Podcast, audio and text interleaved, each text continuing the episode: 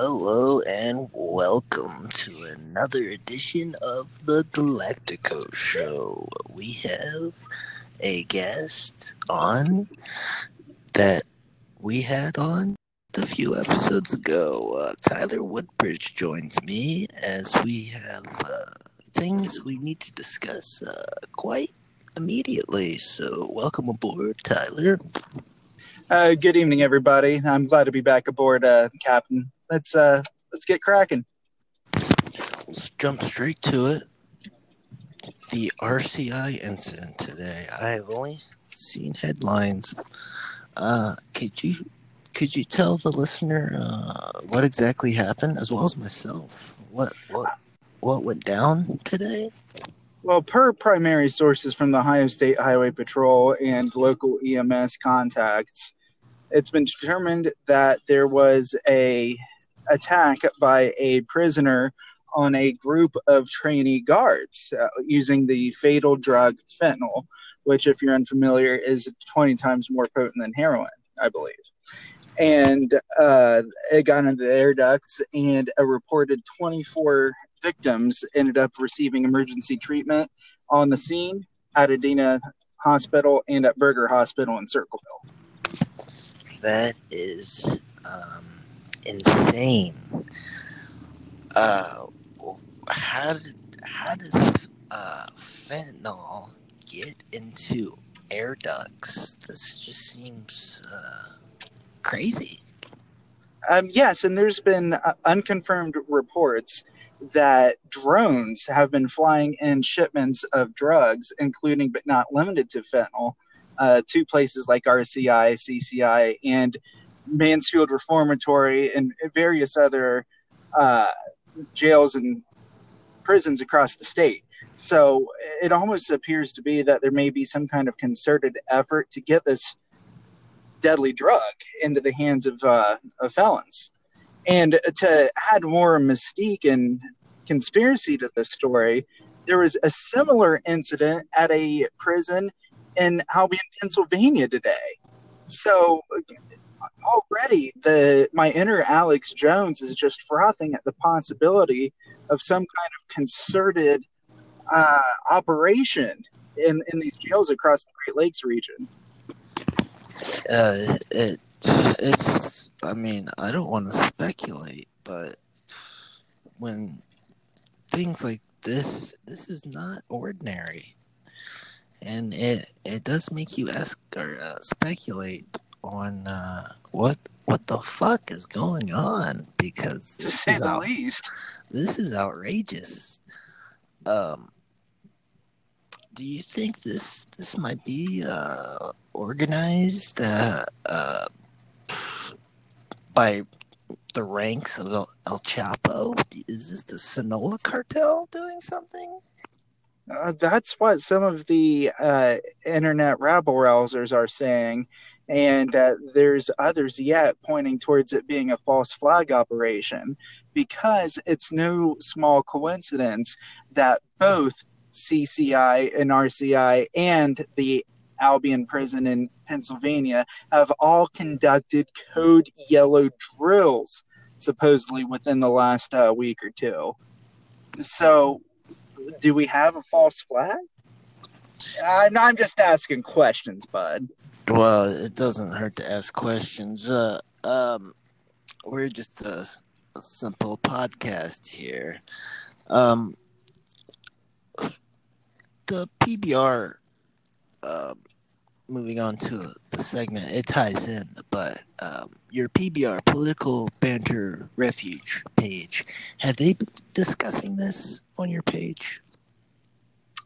No, not as of yet. And if you're so inclined, or if any of our listeners here would be so inclined, these kinds of things are definitely worth talking about. So feel free to visit Political Banter Refuge or just simply type in PBR and it may pop up into your recommended search results. And uh, that's the official forum of the Trigger Report and uh, like minded people across the globe. And uh, we will have a spirited discussion about the RCI incident today and to try to piece together from a distance what may have happened. But I do want to go on and say I do not officially endorse any conspiracy theory at this time uh, because that would be disrespectful to the families of the uh, victims and to the victims and uh, to some of my own friends who were on the scene. And I, I just want to let you all know that my hearts are what my heart is with you, and I support you. Yes, it, it, I mean it, it, was a real event, but it is so unusual that it just gives off a uh, something out of a movie kind of a deal. So, but kind of like how in Breaking Bad, Walter White was able to coordinate hitmen in three prisons across the American Southwest to take out the nine remaining people that could have testified against him in a federal trial. Yeah, that's that's. I mean, you can't make this stuff up. But yeah, I hope everyone is okay. Uh, because now, what what would you say is the solution to this?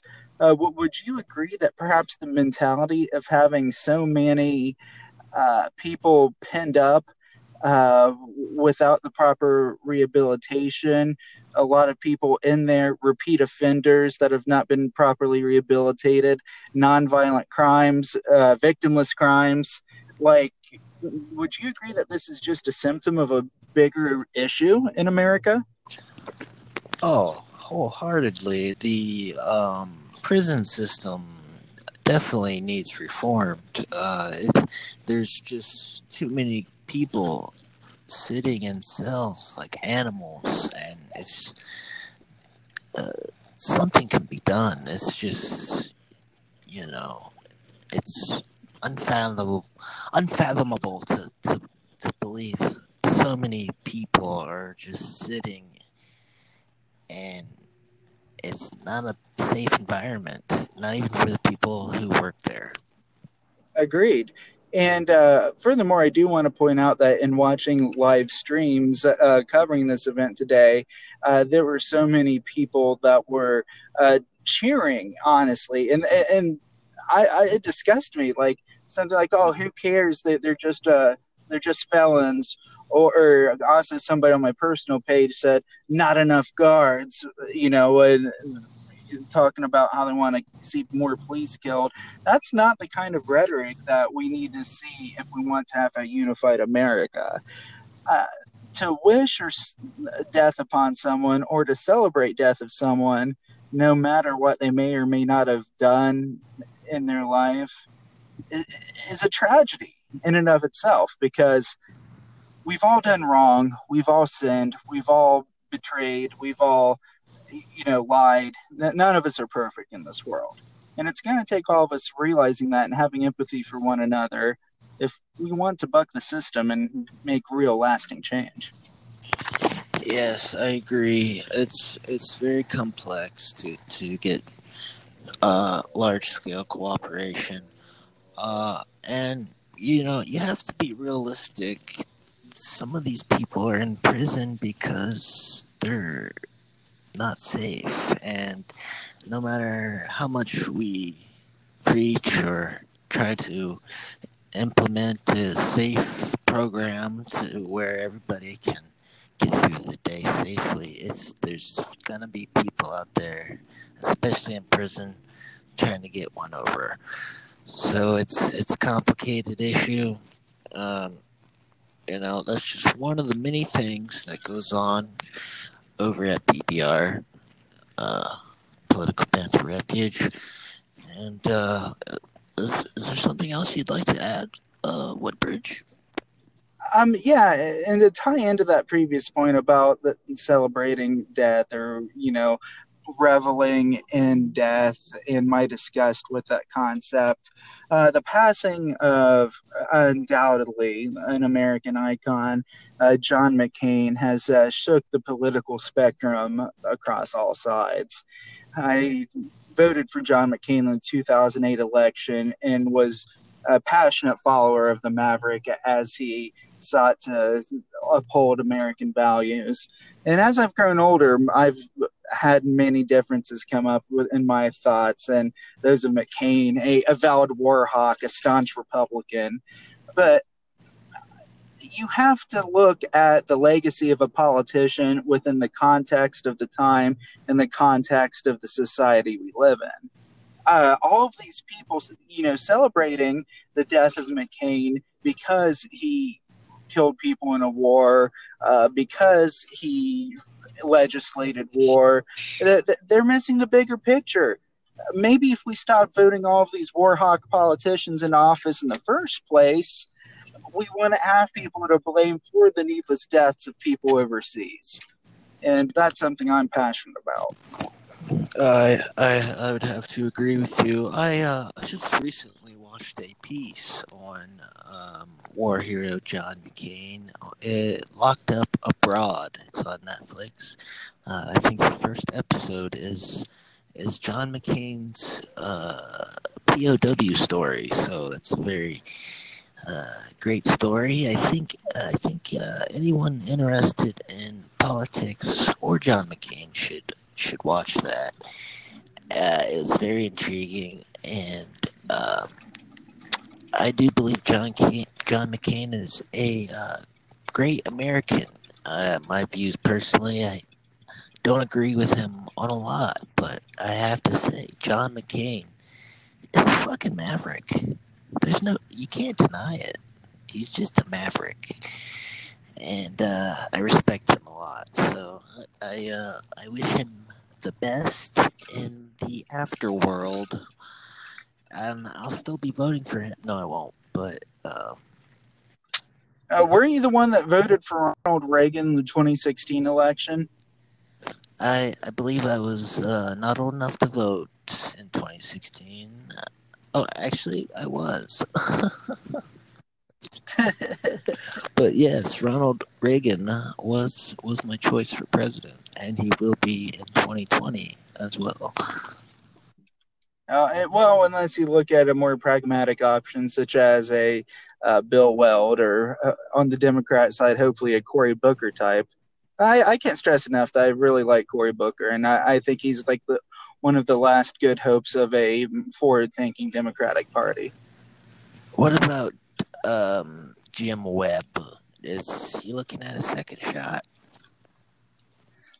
Well, I can honestly say that some of my political contacts have uh, reached out uh, to Jim Webb. Uh, we have a few intersections in our circles, and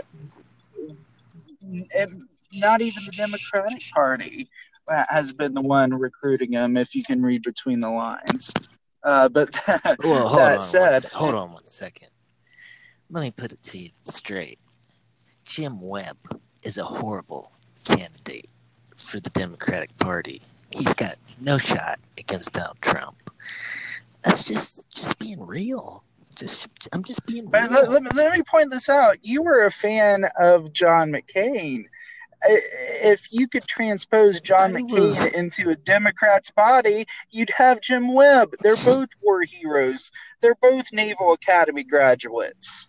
I was not a, a John McCain supporter.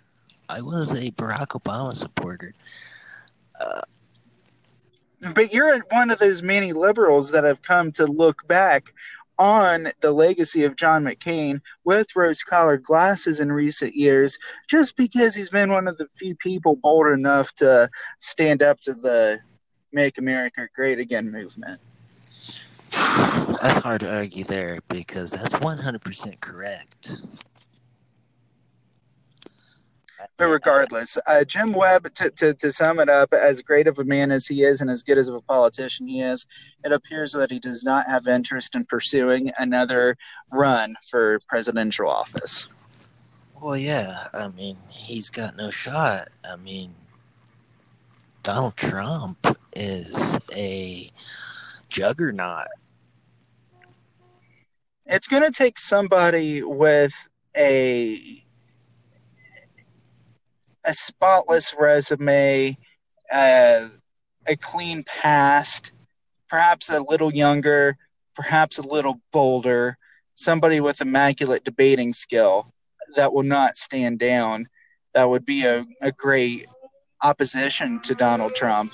And so that's why I feel like the Democratic Party would make a mistake to go with a Biden, a Warren, or a Sanders at this point.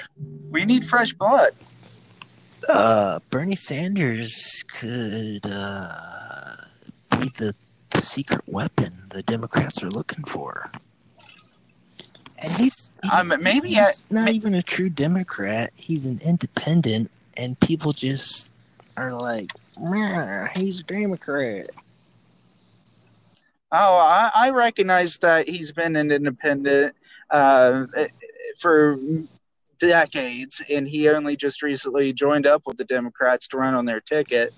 Uh, but there's an underlying uh, feud in the Democratic Party between the more uh, technocratic uh, Hillary esque uh, type of Democrats, and then the more uh, progressive Elizabeth Warren, Bernie Sanders types.